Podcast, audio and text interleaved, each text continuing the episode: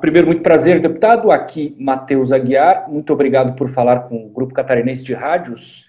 Eu inicio, deputado, perguntando uma curiosidade. É, aqui no sul de Santa Catarina tem uma cidade chamada Orleans.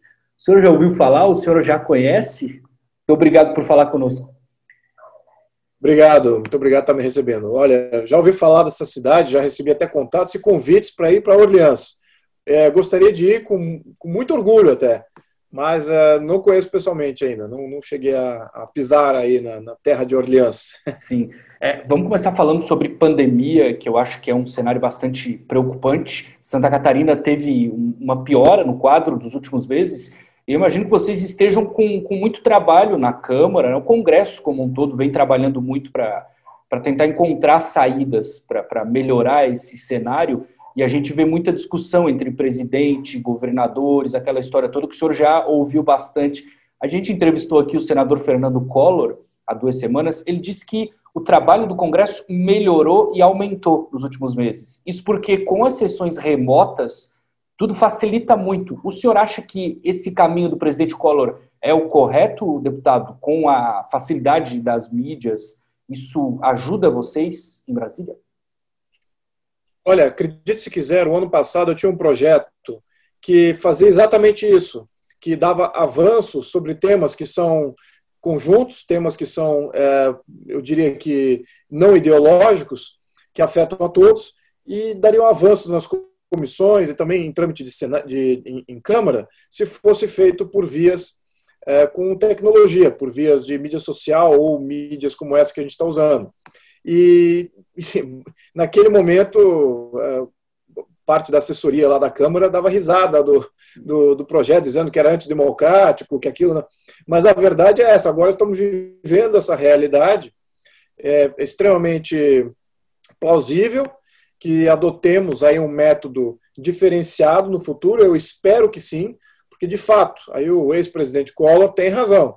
É, é, o, há um volume maior de votações que pode ser encarada de uma maneira com, através dessas mídias uh, via internet, via com, com uh, acesso remoto, e isso agiliza bastante os processos e acho que até melhora os discursos em câmara. Eu sou muito crítico da, de praticamente tudo que é relacionado ao nosso Estado, né, das instituições, como elas funcionam, etc. E recentemente eu, eu fiz um artigo está é, até colocado lá no não cheguei a promover ainda esse artigo, mas está colocado lá no meu no meu website falando das reformas que a Câmara precisa adotar, né? Que é um, é um basicamente é uma, uma instituição muito ineficiente, né? Muito cara e muito ineficiente. Produzimos muita coisa que vai para o estoque. Se fosse uma fábrica, nós já estaríamos teríamos falido é, rapidinho, porque boa parte, a maior parte daquilo que fabricamos, que são legislações, não são apreciadas, né? ficam em estoque.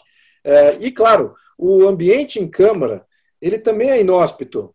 Veja que é é um, é um arranjo meio desconjuntado. Tanto, eu imagino que o Senado seja mais civilizado, mas a Câmara é um lugar extremamente barulhento. As pessoas não estão sentadas, não tem microfone para todo mundo, não tem assento para todo mundo, para todos os deputados, e fica uma muvuca central buscando, dialogando, quando há pessoas na tribuna defendendo um ponto, os pontos também não têm a ver com o que está sendo votado muitas vezes. Então, é um lugar assim que, do ponto de vista de debate político, é uma, é falência. Então, esse, esse meio remoto, na minha opinião, está até gentrificando, vamos dizer assim, já está tá tornando ali o, o, o, aspecto da Câmara muito mais habitável, muito mais saudável, e você não perde dois dias da semana indo para Brasília né, e voltando de Brasília. Sim. Além dos custos que são relacionados a isso. Né, quanto que nós estamos poupando em viagens para a Câmara. E, e, digo aqui, desculpa me estender aqui no ponto, mas é, eu, muitas vezes eu já reclamei com os, com, com os meus colegas, em que há semanas que vamos para votações e discussões em comissão, e nós, o que, que nós fizemos? Algumas comissões não abriram e nós fizemos talvez uma retirada de pauta nominal é, de algum tema em Câmara. Então, o que, que efetivamente fizemos na semana? gastamos muito dinheiro do contribuinte nesse processo todo. Então, de fato, essa questão de melhoria, de eficiência legislativa, ela é fundamental. E o ex-presidente aí tem razão uh, em, em, concluir que, de fato, o ambiente de, de tramitação melhorou com essa nova tecnologia. É, é, um pouco desse ponto de vista, deputado, as últimas pesquisas, eu imagino, porque a gente viu a aprovação do presidente subir um pouco nas últimas semanas e a da, do Congresso e do Supremo Tribunal Federal caírem. O senhor acha que esse ponto de vista tem alguma relação com isso? Quer dizer, a, a, a desaprovação do Congresso, como no geral, claro, não dá para deixar de generalizar, é um pouco por isso, e aí o, o, presidente Bolsonaro ele acaba tendo apoio popular pelas várias críticas que faz a atitude de alguns parlamentares?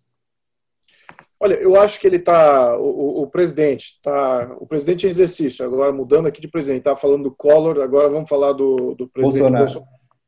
É, o, o presidente Bolsonaro ele está ganhando popularidade em função de estar atacando uma série de regiões e áreas que estão deficitárias há, um, há, muito, há muito, tempo, que é a questão eh, do norte e nordeste, estavam aí eh, sendo dominadas por grupos de interesse e não entregavam uma série de serviços. Aqui tivemos aí a questão do, uh, da junção do, do uh, Rio São Francisco e a, e a, disponibilidade de água, uma série de uh, atitudes com relação ao BPC e também aos, a liberação de créditos e também de recursos para aquela região.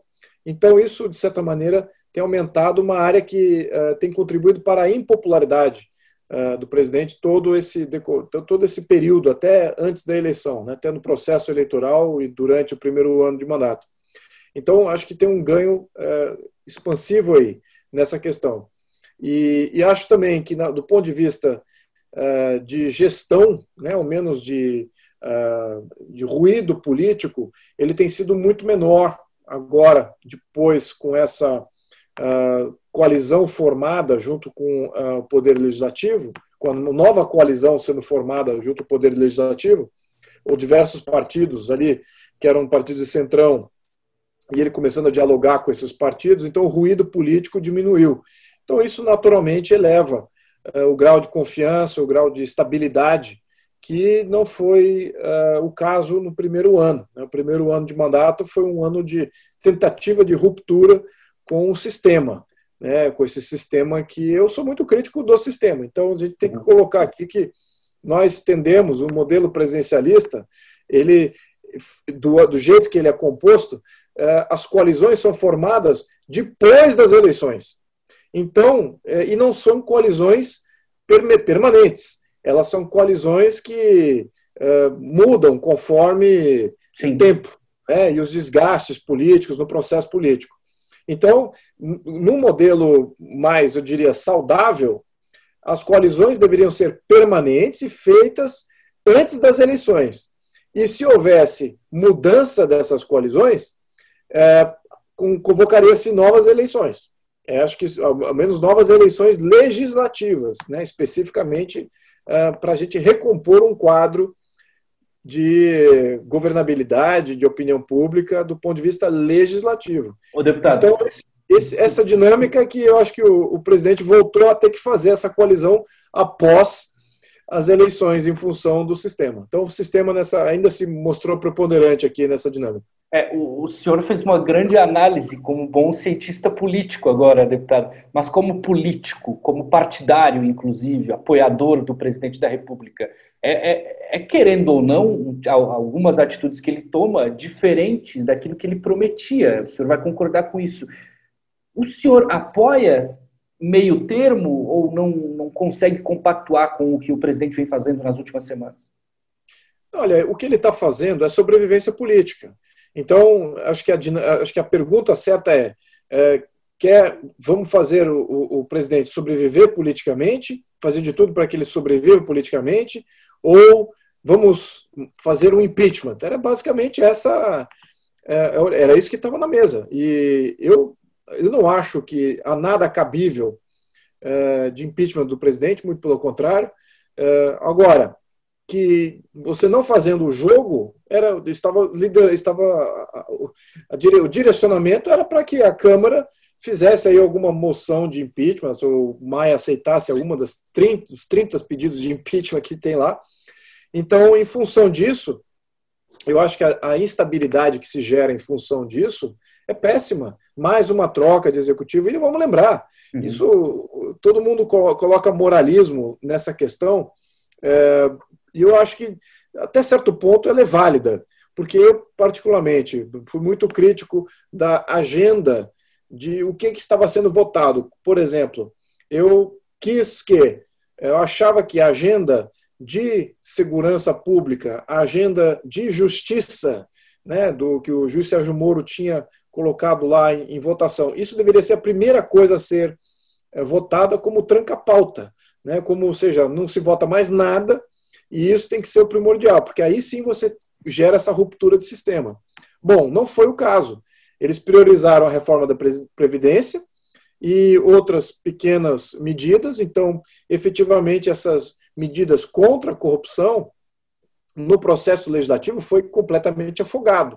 Não é culpa do presidente isso, mas sim do, do, do, do legislativo que criou a agenda uh, legislativa e botou a, as reformas uh, de justiça, né, as reformas que tinham a ver com as propostas aí de uh, contra a corrupção, colocou em última consideração. Então, em função disso, todas as outras negociações foram tingidas por grupos que são os grupos problema de antigamente, né, que já existiam nos, nos governos anteriores, que já criavam esse tipo de pressão, na minha opinião, espúria, o toma lá da cá, o querer colocar cargo e ter acesso ao orçamento, esses grupos ainda continuaram ativos e tingiram, tingiram a reforma da Previdência, tingiram as agendas e o, as medidas provisórias que o, que o presidente colocava a voto, 95% delas não foi a voto, muitas caducaram. Então, essa realidade é, de ruptura, ela simplesmente sumiu. E agora temos o quê? Uma realidade de sistema, o sistema como ele sempre existiu. É. E o presidente está jogando esse jogo. É, onde que está, eu diria que é, pode, pode se oferir alguma culpa a ele nesse processo todo, ele quis fazer a ruptura de sistema, ele pagou um preço até alto, porque o primeiro ano foi um ano de desgaste uh, entre executivo e legislativo muito grande. Eu estava dentro do legislativo observando eu, os grupos se compondo totalmente contrários, e grupos que, que deveriam até ser amigos do, do, do, do conteúdo das propostas. Talvez ele eles... não teria, desculpa, talvez ele não teria, teria vencido semana passada aquela votação do, do, do funcionalismo público, né? Pois é, então tem essa, essa outra, essa outra uh, dinâmica né, com relação a, aos grupos de apoio agora, muitas das medidas provisórias e da agenda do governo está passando, só que com limites, né?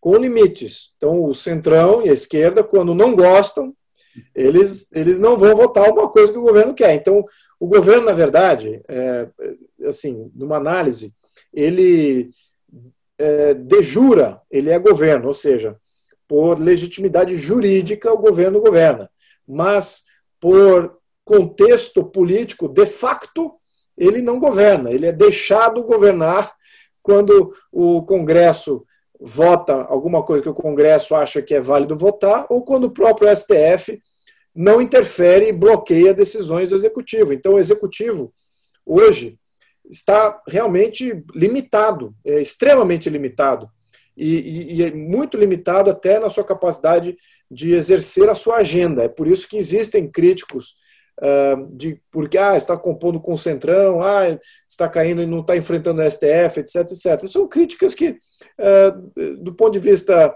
sobrevivência política, é, tem, que se, tem que se relevar. Agora, do ponto de vista moralista, etc., é sim, são até justificáveis, porque de fato ele vai ter que fazer isso para sobreviver politicamente.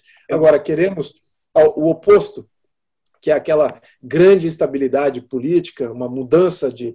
É, queremos que o governo caia. Muito pouco, eu quero que o governo dê certo. Eu, eu particularmente, não, não, não, é, acho que temos que ter aí um, uma ideia de transição. E eu acho que o presidente é uma, é uma, transição. Espero que seja uma transição, porque eu, eu também vejo que o Congresso está vencendo em muitas agendas aí. É, temos aí constitucionalização é, de Fundeb, acho isso um grande erro. Está vindo agora a constitucionalização do SUS, Outro grande erro são duas instituições totalmente é, é, falaciosas em, em, termos de é, provimento de corrupção, é onde a corrupção nada de braçada, só né, no Fundeb e na questão do SUS. Então você vai agora constitucionalizar isso, você vai blindar de qualquer alteração, de qualquer modificação, melhoria. Então, isso que é o grande problema desse Congresso, do jeito que ele se apresenta, está fazendo essas, essas moções, porque já está vendo que há um risco é, do, do, do, Poder Executivo fazer modificações nesses esquemas, né, nessas instituições. Então, veja como, é, assim, podemos dizer que há mais governabilidade, só que é limitado, né? é limitado aquilo que o, governo, que o, que o Congresso permite. Né? E, ao mesmo tempo, a agenda do Congresso está, na minha opinião, está tá prevalecendo aí nessa, nessa, nesse balanço. É, eu fico refletindo aqui enquanto o senhor analisa, deputado, e aí lembrando também, comparando com alguns pontos do livro do senhor que eu li, é, me parece que esse sistema não tem jeito de fazer o Brasil chegar onde ele quer chegar. Eu, é, o senhor já está, obviamente, concordando. Não tem como, não é, deputado? Então, tem que ter uma mudança, uma ruptura, que vai, é, evidentemente, gerar um, um transtorno, eu diria, bastante grande. Como é que a gente faz isso, então, para que o país não seja tão prejudicado e a gente consiga chegar onde a gente merece chegar? Pois é, é o, o, modelo é, de sistema, ele, ele vai gerar essa instabilidade. Todo presidente que for eleito, aliás, que foi eleito desde, do 90, de, desde uh, o primeiro que foi Collor, que foi o primeiro democraticamente eleito, viu-se que é, foi impeachado. Uhum. Então, é, exatamente porque o sistema é propício a fazer impeachments. É, não, não, nunca vai haver uma maioria no, no, legislativa que vai dar governabilidade. Sempre vai ser fragmentação política no legislativo e eles é que comandam o impeachment, o processo de, de, iniciar o impeachment. Então, se é sempre fragmentado, não importa o presidente, não importa que é o Jair Bolsonaro ou que seja alguém ainda mais popular que o Jair Bolsonaro, nunca vai conseguir ter maioria no legislativo para ter essa, essa tranquilidade de não ter que fazer essas trocas uh, de, de tomar lá da cá entre poder executivo e poder legislativo. Então, essa, essa dinâmica a gente nunca vai vencer no atual sistema. E o, o presidente não ofertou uma saída e, isso, e teve que voltar atrás e aceitar o sistema como ele, como ele se apresenta. Essa é a realidade aqui. Então, é, como é que a gente faz então uma ruptura para aquilo que seria o melhor, né, para aquilo que seria o ideal? Claro que essa ruptura, na minha opinião, a melhor de todas, e talvez seja, estou sendo um pouco utópico aqui, mas eu acho que é, seria o caminho correto, é a ruptura de consciência. É que as pessoas adquiram consciência de que o modelo está errado, o sistema está errado, vai estar tá sempre gerando esse tipo de erro, não queremos mais isso, vamos fazer uma alteração constitucional e sair do regime presidencialista. Isso é fundamental que a gente uh, logre esse sucesso para a estabilidade do Brasil. Do, do jeito que está, você vai ter mais do que a gente viu aí. Ou, mais, ou vai ter mais tomar lá da cá, né, como existia nos governos anteriores, ou vai ter é, um, um, legislativo e um executivo em tensão, né, que é o que a gente tem hoje, uma tensão debelada. Né? Eu não posso dizer que o, o, o executivo está fazendo tomar lá da cá como os outros governos faziam, muito pelo contrário. Ele está fazendo uma, algumas trocas pontuais, cedendo em alguns pontos, mas de maneira alguma, na minha opinião, isso uh, caracteriza o governo dele. Muito pelo contrário, todos os ministérios ainda são ocupados por pessoas técnicas, com, com capacidades uh, específicas ali nas suas, nas suas atribuições ministeriais, e não por nomeações políticas. Uh, se está havendo alguma nomeação política, eu diria que é em, áreas que não são tão diretamente relacionadas ao presidente. Então, isso que eu acho que é importante pontuar. No entanto, ainda prevalece é, como eu pontuei, né, como eu disse, o Congresso ainda está dominando a agenda. E quem é esse Congresso? É isso que precisamos ficar com, com, com muito receio, porque o Congresso está sendo liderado pelos grupos que sempre tiveram aí ah, nos últimos 20, 30 anos. E isso é que é o problema. Então, o grupo que vem para reformar, os deputados reformistas, são uma minoria. E, e, e os eleitores elegeram a maioria é, como deputados do, do, sistema. né, deputados da máquina. Essa que é a realidade. Então, próximo pleito eleitoral, elejam mais deputados reformistas que queiram, com consciência, fazer mudanças que uh, visem o, a estabilidade política do Brasil. E isso envolve a mudança de sair do presidencialismo. Não podemos mais, uh, mais suportar qualquer tentativa é, é a mesma coisa que tentar fazer o socialismo funcionar. É, agora vai, agora vai, essa vez vai, agora com esse, agora vai. Não vai. Socialismo dá sempre errado. Presidencialismo também. Tá. Ô, deputado, é, e aí o senhor continua afim de, de jogo, digamos, porque muita gente vai ver como é por dentro, desiste, desanima, né? É claro, a gente está na metade ainda da, da, da legislatura, tá muito cedo ainda para falar de eleição, mas o senhor, é, depois desse ano e oito meses aí quase, continua empolgado, motivado a tentar mudar algo, ou o senhor acha que vai ser uma legislatura só? Olha, eu, eu espero. Bom, para o bem do Brasil, que seja uma legislatura só. Porque eu tenho propostas, todas as minhas propostas não são propostas fáceis. Eu não tenho nenhuma proposta de ganho imediato. Falei, olha, passei um projeto de lei, olha que bacana, mostrei serviço aí.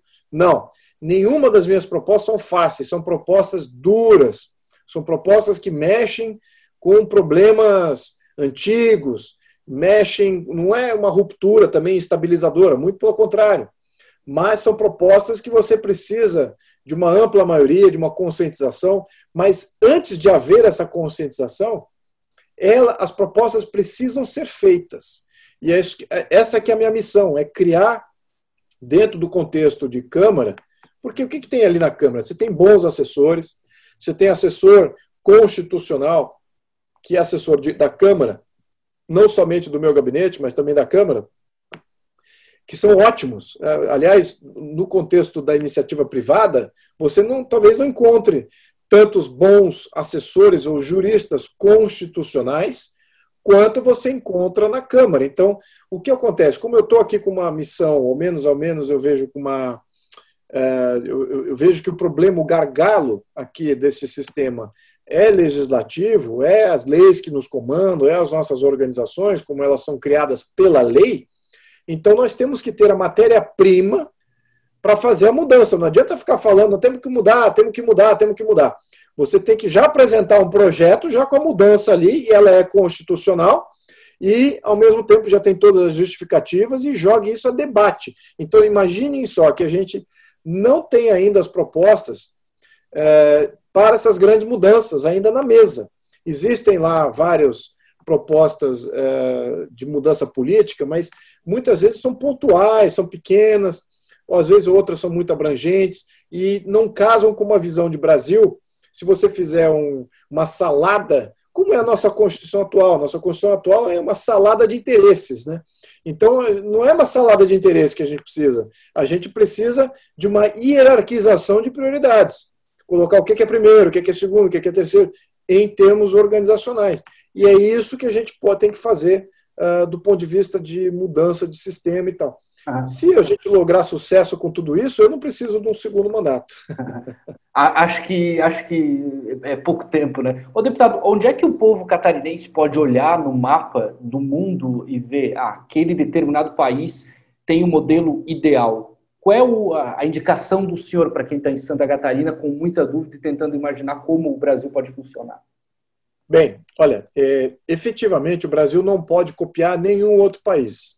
O Brasil tem que fazer aquilo que é único, específico e condizente com aquilo que é que vem da nossa aspiração. Agora, precisamos colocar algumas balizas né, e, e, e botar a experiência da história no contexto dessa análise. Então, aquilo, o que é o próprio nosso? O que já deu certo? O parlamentarismo já deu certo no Brasil. Já tivemos isso durante o Brasil Império. Todo o Brasil Império foi parlamentarista. Então, é, temos que dar esse contexto. Isso já funcionou, deu estabilidade, deu representatividade, havia instituições que monitoravam o jogo político, havia um judiciário independente, liberdade de imprensa, cobranças, tudo isso existia. Claro que num contexto de século XIX, não vamos falar que era melhor do que qualquer. Não, não era. Mas no contexto do século XIX era extremamente adequado, eu diria até que avançado. Agora, o que aconteceu no século XX, o presidencialismo foi um grande fracasso. a história do presidencialismo no século XX é de, de instabilidade, de golpes de Estado, estados de sítio, impeachment, etc, etc. Além de fechamento de Congresso, interferências aí que a gente vê dos poderes é, entre eles, né? Então, é, temos aí um, um, uma, uma, grande uh, gama, ou um grande respaldo histórico de denotando a falência do modelo presidencialista. Então, então o brasileiro, quando ele faz, fizer essa, essa incursão de análise, ele vai pensar o seguinte: muito bem, temos que olhar países que são estáveis, que são a maioria dos países. Eu tenho até no meu livro tem um, um capítulo, acho que é o capítulo 12, se eu não me engano, eu mostro que os países ricos são parlamentaristas, os países pobres são presidencialistas. Então isso, uma coisa vai. E por que que isso ocorre? Não é porque o parlamentarismo é rico, é, é, é, é muito caro, que só o, um país rico mantém. Não. É porque com o presidencialismo você tem instabilidade política. Com o presidencialismo você tem poder concentrado é, em, em, mãos, ou seja, aqui no, no, nosso caso, do presidente, que foi a tradição no século XX, presidentes fortes, ou agora, como está se constituindo, um legislativo mais forte, ou às vezes um judiciário mais interferente. Então, é, é, essa dinâmica de poder não está bem equacionada no presidencialismo, uhum. enquanto que no parlamentarismo está. É muito mais é, condizente com aquilo que eu até falei no início. Né? As coalizões são feitas antes de, de, de se fazer uma eleição. Então, neste contexto, você uh, tem, que, tem que avaliar o que, que seria bom para o Brasil, como que seria um modelo parlamentarista brasileiro. Aí é que vem essas adequações que são típicas nossas, né? Porque todo modelo parlamentarista muda um do outro, né? As competências que são dadas ao chefe de Estado é, e, e, ao chefe de governo, elas mudam por, é, por país. Então, essa, esse é o balanço que a gente deveria fazer nós mesmos. Então, na minha, o que eu argumento é que o chefe de Estado tem que fazer, é, um, literalmente, ser o poder moderador de limitar abusos dos outros poderes. Isso é o fundamental. Garantir o jogo político, mas nunca agir, sempre reagir. Essa é a função do chefe de Estado. Quem age é o chefe de governo, é o, é o poder executivo que vem do parlamento. E o chefe de Estado não tem interferência nesse parlamento. Então, isso que, que, eu, que eu acho que é positivo. Uh, você separa os poderes e dá competência para cada um. Agora, temos que botar esse debate. O brasileiro precisa, ao menos, entender esse contexto e, obviamente, que qualquer proposta de modelo parlamentarista no Brasil tem que ser especificamente nosso. Não, não, podemos pegar aí boas experiências que existem no mundo é, como justificativas. Agora, em termos de modelo geral que vai ser adequado ao Brasil, isso efetivamente não existe nenhum outro, nenhum outro país melhor do que é, a nossa própria intuição e, e, história como, como respaldo aí do que, que seria o melhor. Ô, deputado, é, o eleitor paulista teve a possibilidade de votar no senhor em 18, o catarinense não. E, naturalmente, o senhor tem admiradores aqui em Santa Catarina. Eu fecho a nossa boa entrevista perguntando se em algum momento o senhor acha que o, o catarinense poderá votar no senhor, ou seja, o senhor é, vai optar por um, um, cargo, vai concorrer a algum cargo que tem essa possibilidade de um voto nacional, deputado? Tem esse sonho, essa missão? Bem, olha, eu não tenho a mínima é, visão de carreira política. Eu, eu, não vejo por aí. Eu vejo é, uma missão política. Ela é mais abrangente. Ela pode ser feita tanto dentro do contexto de cargo público ou como ativista é, dentro da sociedade, então, acho que é, eu acho que é por aí. Então, ver qual que vai ser o caminho mais efetivo para eu fazer, para executar essa missão política, é que eu não queria também dar uma de, de isentão aqui no, nessa, nessa tua pergunta, tá? Queria ser bem pontual. Mas, efetivamente, eu não, eu não consigo vislumbrar ainda. Pode ser que mature no futuro, mas uh, no momento, acho que eu estou vendo para ser bem sincero, eu estou aprendendo. Né? Eu diria que eu sou. Eu tive tanta experiência aí. Em, em, eu, fui, eu fui sempre ensinado no passado, até meus 30 anos de idade, 20 e tantos anos de idade, eu era, fui educado para trabalhar em grandes empresas, né? para ser executivo, para trabalhar no mercado financeiro, ou, ou ser do board de alguma empresa, etc. Essa tem sido minha educação. E de lá para cá, eu mudei bem, né? De, de, dos anos, de 20 anos para cá, continuei na iniciativa privada e agora na, na iniciativa pública estou um ano e meio, né? um pouco mais de quase dois anos. Então, efetivamente, foram anos de aprendizado. Então, é difícil eu já projetar um futuro uh, com relação a isso, considerando que é, é uma parte muito pequena aí da minha história e é da, da qual eu estou aprendendo ainda, apesar de que eu acho que eu tenho uma bagagem interessante para o contexto público e trazer a, para o, o, o, poder público uma visão mais uh, uh, em função das minhas experiências nacionais e internacionais, etc. É, ao mesmo tempo eu estou aprendendo, tenho humildade em reconhecer que eu acho que ainda tenho, temos um tempo aí, um ciclo a ser obedecido com relação a isso, e, e aí ver como é que é essa dinâmica política, se a gente vai melhorar, se a gente vai ter chance é, de vencer aí, de fazer mudanças e, e fazer com que o nosso pleito e a nossa missão seja executada. Se precisar de eu ser um executivo uh, ou uh, numa questão nacional, eu não vou me furtar essa, essa possibilidade se por acaso é, for o necessário para executar minha missão. mas eu estou realmente vendo isso do ponto de vista de missão, sabe? É, é o que vai me, me deixar nervoso se a gente não está indo de acordo com a missão, ou o que vai me deixar tranquilo de eu não precisar fazer nada. Então é por aí que eu estou olhando. Deputado, muito obrigado por falar conosco aqui para Santa Catarina. Uma honra ouvi-lo. Espero que o senhor tenha gostado dessa entrevista. Um grande abraço. Muito obrigado. Muito obrigado a todos.